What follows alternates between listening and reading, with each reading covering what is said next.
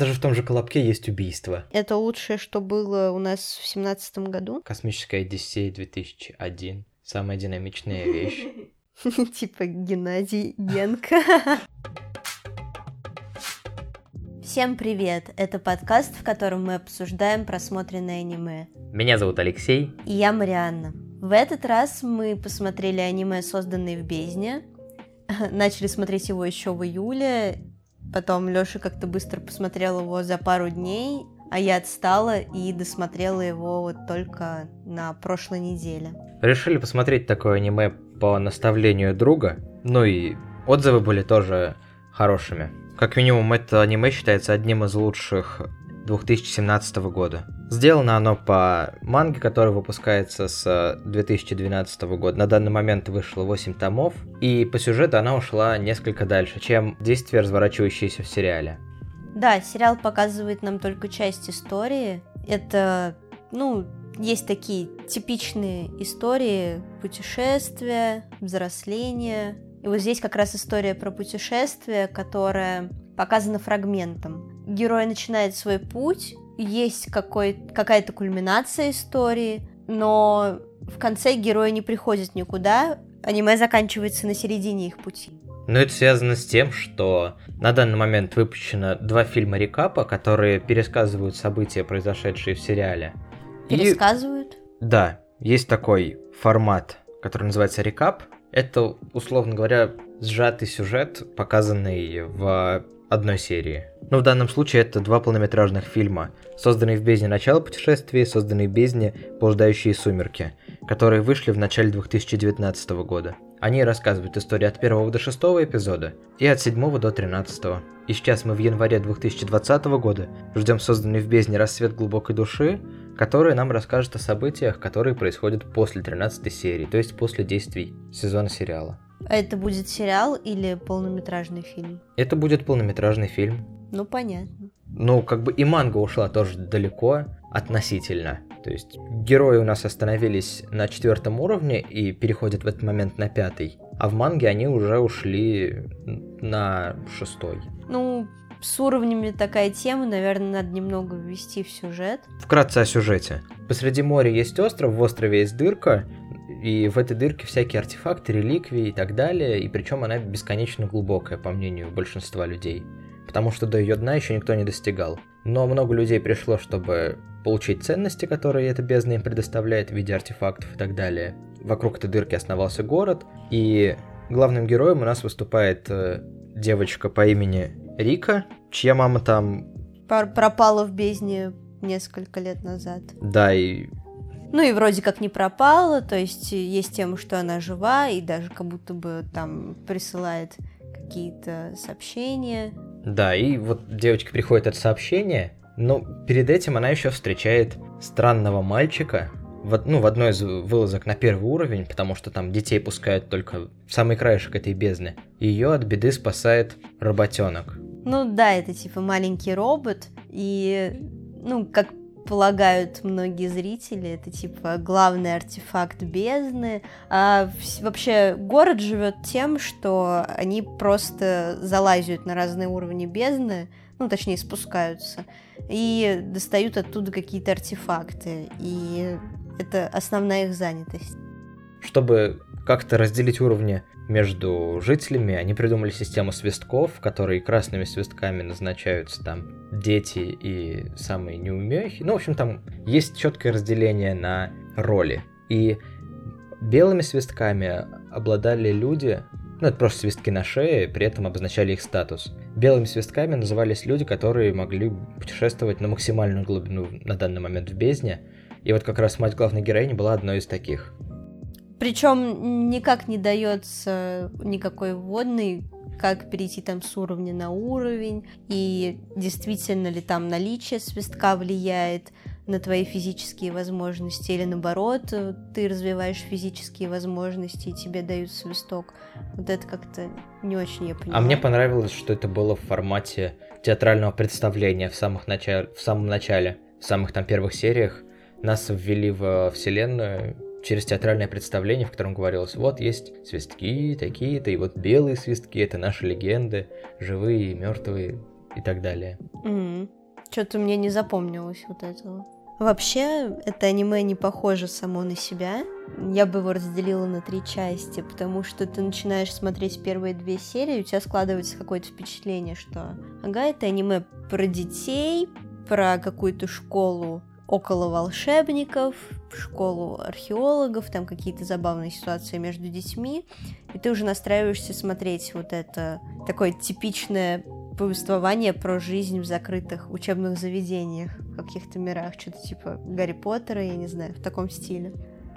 Потом начинается путешествие, и тоже несколько серий все достаточно так ожидаемо, плавно развертывается сюжет, что герои будут идти, им будут встречаться какие-то там препятствия, новые герои, новые испытания, и потом опять изменяется сюжет, как будто бы как-то разворачивается на несколько градусов. И вводится вот эта вся финальная история, там, с новыми героями, с еще какими-то новыми событиями, которые опять не похожи на предыдущие две части. И в этом плане немного сложно было смотреть, потому что каждый раз тебя выбивает из вот этого ты только нащупал сюжет, ты нащупал, что это за организация сюжета, и тебя выбрасывают, и ты должен опять как-то в это вникать. Не знаю, у меня не возникло такого ощущения. Единственное, что начало было немного затянутым. Я ожидал э, такой яркой адвенчуры, что постоянно будут сменяться локации, люди будут оказываться в новом месте, встречаться с новыми проблемами. Но поначалу мы имеем чуть ли не повседневность. В течение двух-трех серий нам просто показывают практически быт. Ну, я бы даже не назвала это вообще повседневностью. Повседневности есть своя какая-то специфика, когда достаточно плотно сюжет наполнен вот этими наблюдениями о повседневности, когда у нас идет описание повседневности. Тут у нас нет никакого описания, здесь больше начало похоже на какой-то детский мультик, вот типа настоящих монстров. Не знаю, с чем провести параллель, но прям детский-детский мультик такой еще специально немного замедленный, потому что дети не успевают все как бы быстро схватывать. И вот это немного утомляло. Но мне середина показалась немного затянутой. Мне кажется, можно было бы это аниме серии на 4 сократить. Знаешь, что самое затянутое в этом аниме? Ну-ка. Ну, у тебя есть гипотеза? Самое затянутое в этом аниме? Да. Ну, для меня это начало. Это опенинги. Не знаю, мне понравился опенинг. Да мне тоже понравился, но он типа заканчивается. Это как были вот эти песни, которые замедляются всегда в последней трети, и потом идет замедление, замедление, замедление, и резко опять там возрастает ритм, все громче, и типа кульминация. Вот здесь также ты думаешь, что опенинг закончился, он идет на второй виток, потом идет на третий виток, и в итоге это самый длинный опенинг. Там, когда проматываешь его в начале серии, там сама серия минут 20, и из нее прям минут 5, наверное, это опенинг. Не знаю, не сталкивался с такой проблемой. Мне опенинг показался нормальным, приятным, в аккуратной оркестровой обработке, все, визуал, все красивое. Да, опенинг классный, красивый, но долгий, непривычно долгий. Ну, не заметил я такого. Вот ты сказал, что это похоже на детскую сказку, а между тем у аниме рейтинг R17. Э, это взрослый уже, откровенно говоря, аниме. И там очень много есть взрослых, так сказать, моментов, которые встречаются во второй половине аниме. Когда персонаж попадает в бездну. И, в принципе, весь сюжет наполняется чем-то взрослым по мере того, как герой спускается вниз. На данный момент бездна представляет собой 6 разных уровней, каждый со своими особенностями и спецификой. Там на первом это самые обычные звери, более-менее не мутировавшие еще. На втором перевернутый лес. Третье это там гигантская какая-то, как труба вообще яма, скала, наполненная опасными хищниками. Четвертый уровень это как болото он выглядит, наполненный ядовитыми опаснейшими там монстрами, условно говоря. И вот чем ближе мы подбираемся к дну бездны, тем более жестоким становится мир вокруг. Когда я думала, к какому жанру лучше всего отнести это аниме и на что это похоже, оно не очень-то похоже на предыдущее аниме, которое я смотрела. И мне кажется, вот больше всего, что оно мне напомнило, это детские сказки, а, которые такие вот самые начальные, в которых очень много странных нелогичных вещей, плюс этот типичный детский сказочный трэш, там про запечь кого-нибудь в печи, отрезать ноги, э, с вот этой вот жестокостью, которая не воспринимается как жестокость из реального мира, а как воспринимается как какая-то условная жестокость, э, вот такая типичная детская сказка, не знаю, как это описать. Не Золушка, не вот эти диснеевские, а... Напоминает там, братьев Грим? Да ну, русские сказки, братьев Грим, там такие классические, в общем, сказки. Классические сказки в понимании многих людей это как раз-таки что-то доброе без э, трешака. Хотя, хотя даже в том же Колобке есть убийство в конце. Ну, я имею в виду вот эти классические сказки с Бабой Ягой, с Кощеем, э, где у нас есть герой, который попадает там в какие-то ужасные ситуации, вот такого рода. Ну да, как бы, что еще мы вообще, в принципе, ожидали от режиссера небезызвестного Жу- Жука Задакуса? У меня есть сомнения по поводу того, относится ли это аниме прям к детским сказкам и насколько там его будет ну, правильно показывать детям, не знаю. Максимально неправильно вещь с рейтингом R17 показывать детям. Ну, оно мне не показалось каким-то прям из ряда вон ужасающим. Ты смотрел десятую серию и дальше? Да, я все посмотрела аниме полностью. И, то есть ты считаешь совершенно нормальным будет показать э, ребенку то, что происходит в десятой серии и дальше. Напоминаю, что в десятой серии они спускаются на четвертый уровень. Рика оказывается поражена ядовитой какой-то тварью, похожей на дикобраза. И далее происходит попытка ампутации руки во всех подробностях. Вместе с э, предсмертным бредом появляется существо на Нате или на Наче, которое потом тоже рассказывает э, свою историю, историю Митти. Это бесформенное существо, живущее с ней. И там история полная трешака. И ты считаешь, что это нормально было бы показать детям? Как бы все в порядке. Не, не, я не считаю. Просто у меня сомнения на этот счет вообще. Можно ли это аниме считать детским? Нет. Ну, наверное, нет.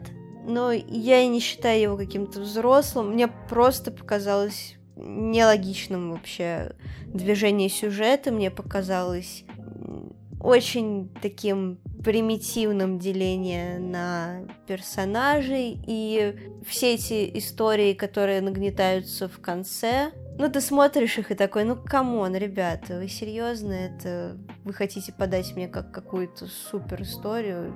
Не знаю, выглядит как какое-то манипулирование эмоциями, потому что должно создаться напряжение. Это не создает напряжение, когда ты просто смотришь 10 минут, как э, там у девочки течет кровь из глаз отовсюду, и ей ампутируют руку. Это не, не вызывает каких-то переживаний, это вызывает типа, ну и что, скоро это закончится, и зачем это растягивать на 10 минут? Не знаю, я, видимо, проникся в этот момент э, историей, и поэтому переживал прям очень сильно, и для меня это имело эффект. Вот дальше история, которая происходила с э, Нанати и Мити, не прям меня так удивила, но ты смотришь и думаешь, вот они прошли первый уровень, вроде без каких-то опасностей. На втором уровне они встретили Отзен.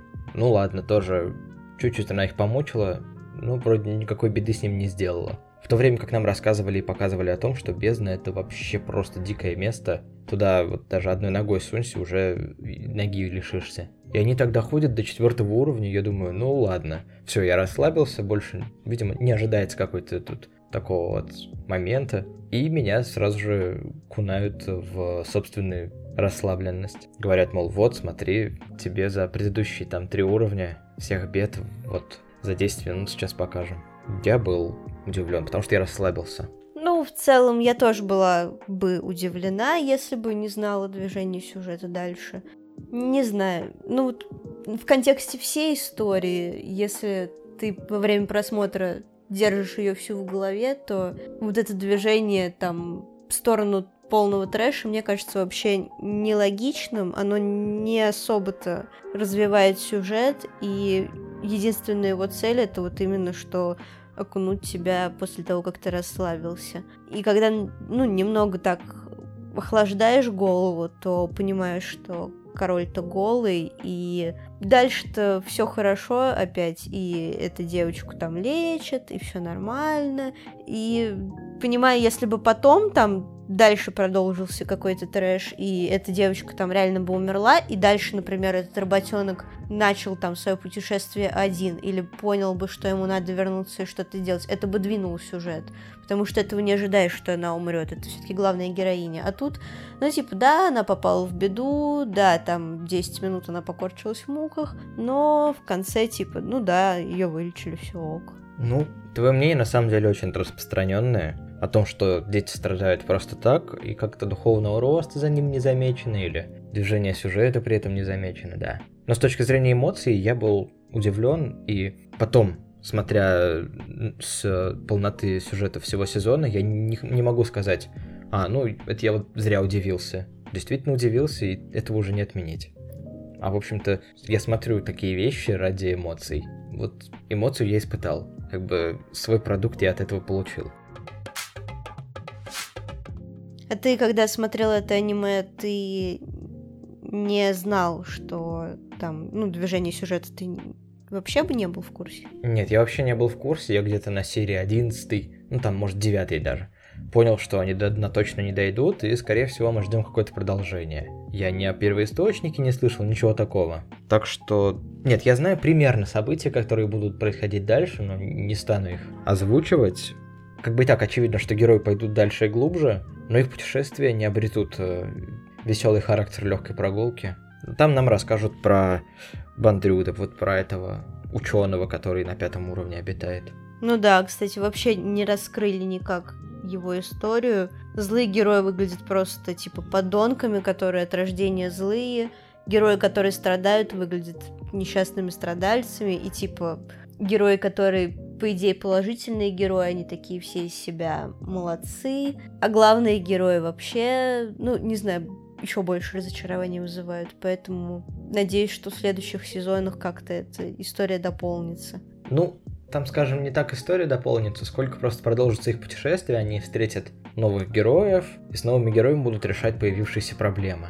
Ну, как бы там, в принципе, жанр-то такой, который говорит о том, что герой путешествует, находит людей, или ситуации, и с помощью людей или там сами как-то выпутываются из, из этих ситуаций и идут дальше. Ой, мне опять напрашивается провести параллель с русскими народными сказками, потому что вот эти вот типичные негативные герои, которые негативные просто потому, что типа они злые, или главные герои, которые такие милые дурачки, это прям очень отсылает к ним. И очень мне было сложно смотреть за героями детьми.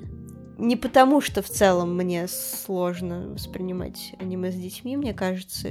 Я смотрела много мультиков с детьми всякими. А почему? Да какие-то они не, недоделанные, что ли. А чего им не хватило? Главной героине не хватило... Ну, она не вызвала у меня симпатию. Она наполовину какая-то отличница, наполовину выскочка. И обычно такие герои бывают, но потом там происходят какие-то события, и ты видишь, что, о, действительно, это герой со своими минусами, но у него есть вот такие плюсы, и это перекрывает, и ты как бы больше проникаешься к нему симпатией. В случае с Рика вообще никак она не меняется. Как она была, типа, милая выскочка, так она и осталась. Она не миленькая, ну, точнее, может, я не знаю, для кого-то миленькая, но в целом не сказала бы. Это как раз относится к тому типу людей, которых в аниме называют... Сейчас два новых слова тебя заставлю выучить. Генки — это когда жизнерадостный и бесконечно оптимистичный персонаж. Типа Геннадий Генка. Генки. А второе слово — это шота. Ну или... Шота. Сёта. Это когда... Это когда маленький мальчик или просто персонаж похож на маленького мальчика. Не вдупляет, что происходит вообще в этом аниме, зачем я сюда попал. Работенок? Да, я правильно угадала. Что угадала? Ну, что такое Шота? Нет, Шота это просто мальчик лет 13. Ой, придумали термин еще. Все такое, не, не знаешь, что такое? Нет. Ну, я тебе не буду рассказывать. Ну, можно догадаться из Девочка слова лет 13. Нет, Марьян, не девочка лет 13. Ну, не знаю, в общем, твои загадки. У тебя есть хоть один герой, который показался тебе интересным? А там героев-то, в принципе, почти нет. Герои путешествуют по бездне, наполненной монстрами. И из э, персонажей, которые хоть, хоть как-то повлияли на сюжет, можно обозначить человек, ну, может быть, 3-4, включая главных героев. То есть, понятное дело, это Рика, понятное дело, это Не, Аврек ну тебе лично, тебе лично. Мне лично что? Ну, есть герой какой-то, который тебе показался интересным в этом аниме? Одно имя какое-нибудь. Ну, Отзен. Отзен — это та подруга матери... Да, та подруга матери главной героини, которая встретила их на втором уровне. Да, в итоге у меня тот же самый ответ. Она пока мне показалась самой интересной из них. Ну, потому что она предстает перед нами сначала хороший, потом плохой, потом снова хороший. Это вот такая вот карусель пораскачивающаяся. Плюс она нам рассказала новую информацию про мать Рика. Ну и исходя из того, какого характера перед нами стоит человек, вот это Отзан, мы начинаем придумывать себе, что нас дальше ждет в бездне, потому что человек, она необычный. Она знаешь, кого мне напомнила? Кого? Из этого аниме, которое мы смотрели про Антарктиду. М, да, понял, это ты имеешь в виду... Подружку матери. А, ну потому что аниме про то же самое, по сути. Да, очень похожее аниме, хотя и неожиданно. Это, знаешь, просто одну и ту же историю в разных делаешь, там, вселенных. И мы в итоге обсуждаем 8 выпусков одно и то же. Да, вот, по-моему, я как раз хотел избежать повторения вот этих вот аниме про девчачьи кемпинги, а мы опять пришли. Заставил смотреть аниме про кемпинг. Ну, что еще общего у него с аниме про кемпинги? Оно очень красивое.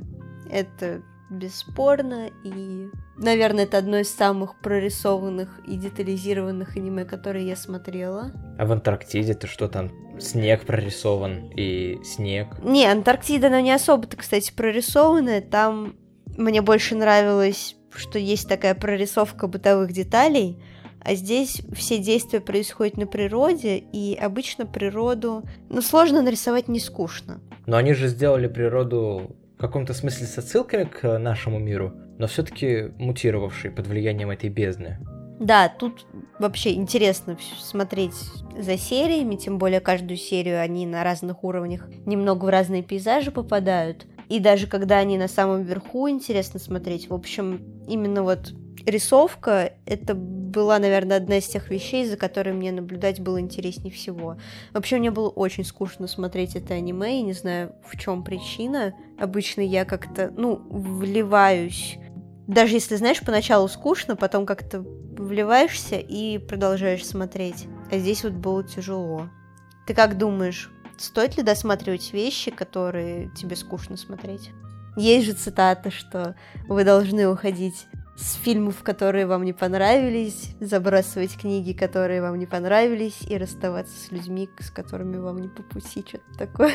Нет, я скорее из тех ребят, которые дадут второй шанс, досмотрят э, не понравившуюся вещь, не уйдут не понравившегося фильма, потому что, как минимум, чаще всего за этот фильм я деньги отдавал. Ну, слушай, у тебя время, которое дороже, чем билетик.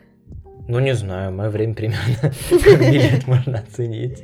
На это аниме я времени не жалею. И, в принципе, ни на какое. Потому что опыт для себя личный, что теперь я, ладно, теперь я знаю, что это аниме плохое, я его пересматривать разве что не буду. На самом деле, я точно так же думаю, может, немного с другой мотивацией. Мне нравится вообще иногда сама практика скуки, и в жизни в последнее время очень мало моментов, когда тебе скучно, и ты эту скуку переживаешь. И в детстве и в подростковом возрасте было полно таких моментов, когда тебе там какая-то принудительная скука в школе, в универе, еще где-то, едешь в трамвае там долго, у тебя еще нет там плеера или смартфона. А сейчас ты не успеваешь скучать. Ну ты же на трамвае домой ездишь. Не ну, успеваешь у меня поскучать? есть подписка Netflix, у меня подкасты, у меня ЖЖ лента. Я не знаю, я не успеваю скучать вообще.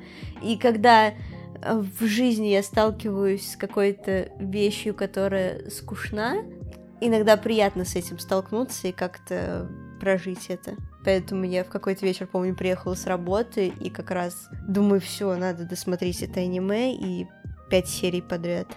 Но я правильно понимаю, что ты не досматривала, потому что ты была в отвращении от этого аниме? Да не, не, в смысле, я не досматривал, когда ты имеешь в виду, летом? Но с июля начинает, ты не могла досмотреть несколько месяцев. Ну да, да не, не в отвращении, мне было скучно. Это прям, ну, скучно начинать это смотреть, и хотя я говорю, что, типа, мне нравятся там практики скуки, это... Не тот случай? Ну, нет, это не отменяет того, что, как любому человеку, мне хочется все равно этой скуки избежать и наполнить свою жизнь какой-то информацией, которая мне интересна. Но с книгами, наверное, сложнее. Вот я, кстати, книги, наверное, бросаю, когда скучно.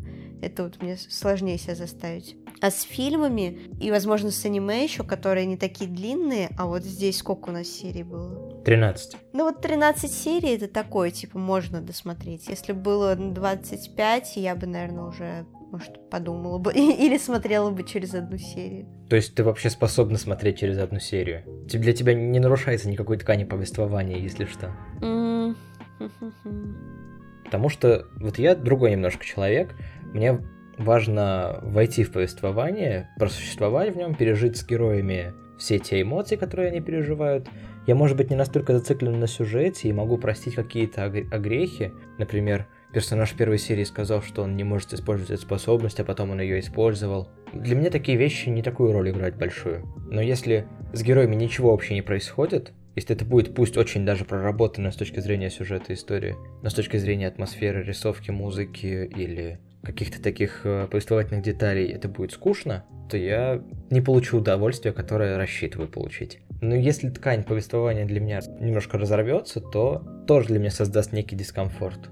Ну, в целом, я не особо-то, конечно, часто смотрю что-то через одну серию, но я легко могу представить, как я это делаю. Когда понимаешь, про что вот это вот произведение, что оно про путешествие, или оно там про войну, или про что-то такое, про типичный вот этот вот основополагающий сюжет, то не сильно-то часто и меняется повествование от серии к серии. Ты понимаешь, что ага, ну тут они попали, наверное, еще в пару ситуаций, и из них как-то выбрались. Тут, наверное, они вот это перешли. Ну, в целом я такое могу представить, ну, типа, когда надо что-то досмотреть, но мне прям тяжко, я бы так делала. Ну, это когда надо, а для себя я бы, наверное, просто не стала досматривать. Но видишь, ты могла обойтись на самом деле всего двумя фильмами, рекапами, которые...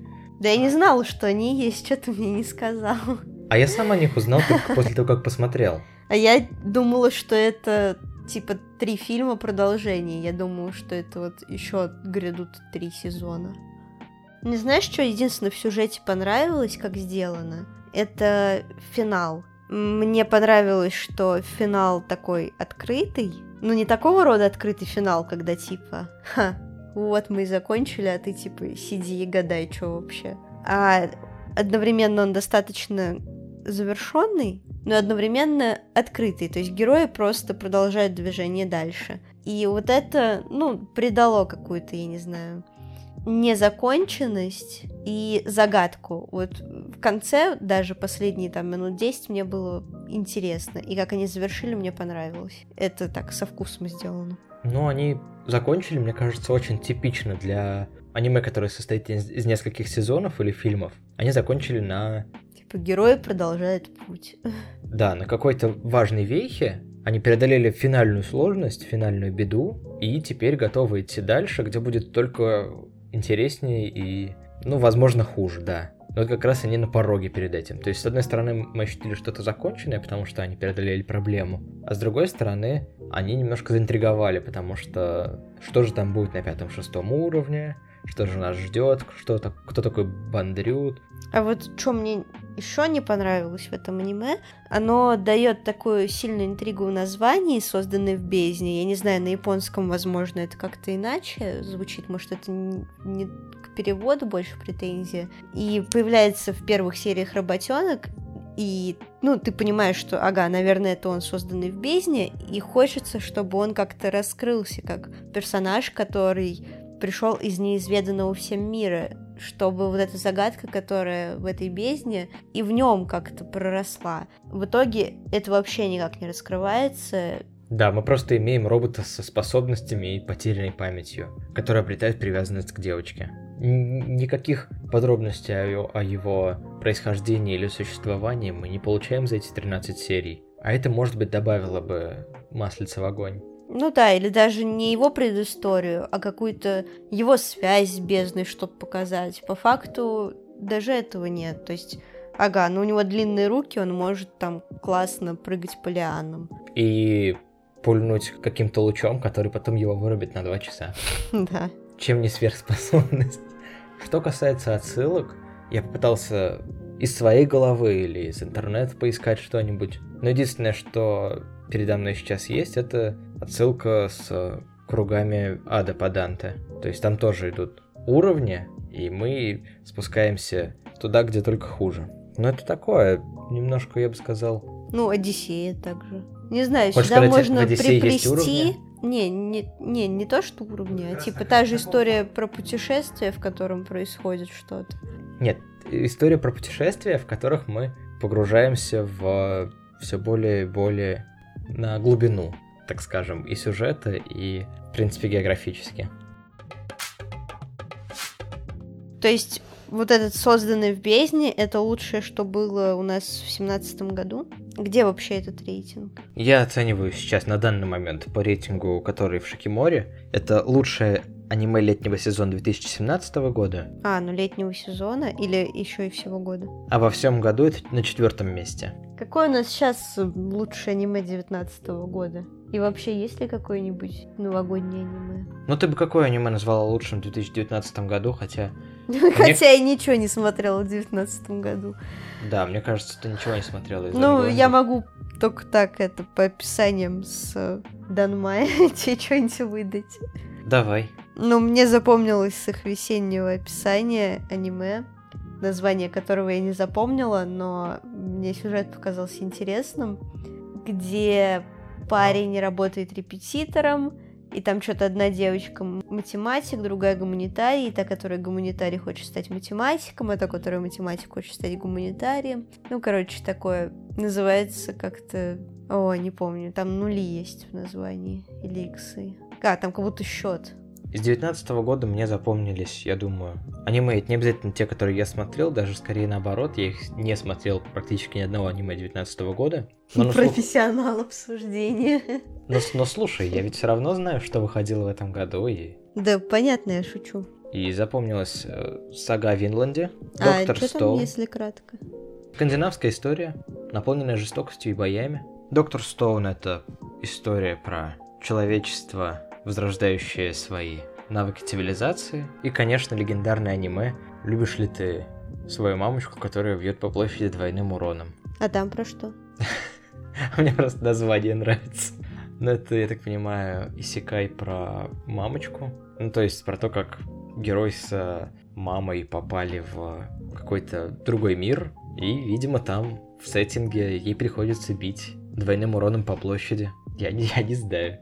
Настолько глубоко в сюжет и этого аниме не заходил, мне одно название уже восторг вызвало. Еще аниме «Нас- «Насколько тяжелы твои гантели». Из него я знаю только то, что главная героиня матерится по-русски. Об этом я узнал от своей мамы. Твоя мама смотрела это аниме? Нет, но она сказала, о, я знаю, у вас там в этом аниме-мире, в твоем вот, там есть какая-то вот сейчас в новом аниме россиянка. Я заинтересовался, и оказалось, что это в «Насколько тяжелые гантели ты сможешь поднять?» Оказывается, там героиня говорит по-русски несколько фраз. Ну, не интригует, честно говоря. Не ставил своей целью заинтриговать тебя. Так, кто ушел от своей главной цели? Хотя вот автор этих «Насколько тяжелый гантель ты сможешь поднять» звучит как японо-украинская смесь э, какого-то азиатского сталкера Ябако Сандрович. Посмотрим, насколько быстро у тебя голова прояснится, а пока посмотри аниме. Это что, это лозунг? Как ты думаешь, успеем ли мы что-нибудь еще посмотреть и записать в этом году? Возможно, что-то полнометражное. Есть что-нибудь на примете? На прицеле? Да я вот сейчас пыталась вспомнить что-то красивое новогоднее. 5 сантиметров в секунду, красивые. Да, и оно тоже пришло мне на ум. Я просто не знаю ничего другого. Я не знаю, может еще что-то есть такое прям с рождественским духом. Но это Торадора, ее мы уже обсуждали. Дитя погоды. А, ну, я думаю, 5 сантиметров в секунду. Ну, найдем что-нибудь, что Я съем твою поджелудочную.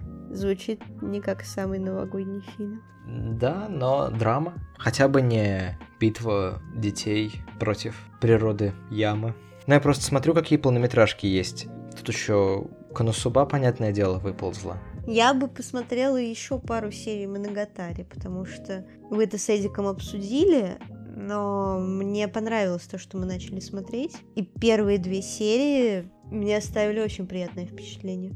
А что тебе в них понравилось?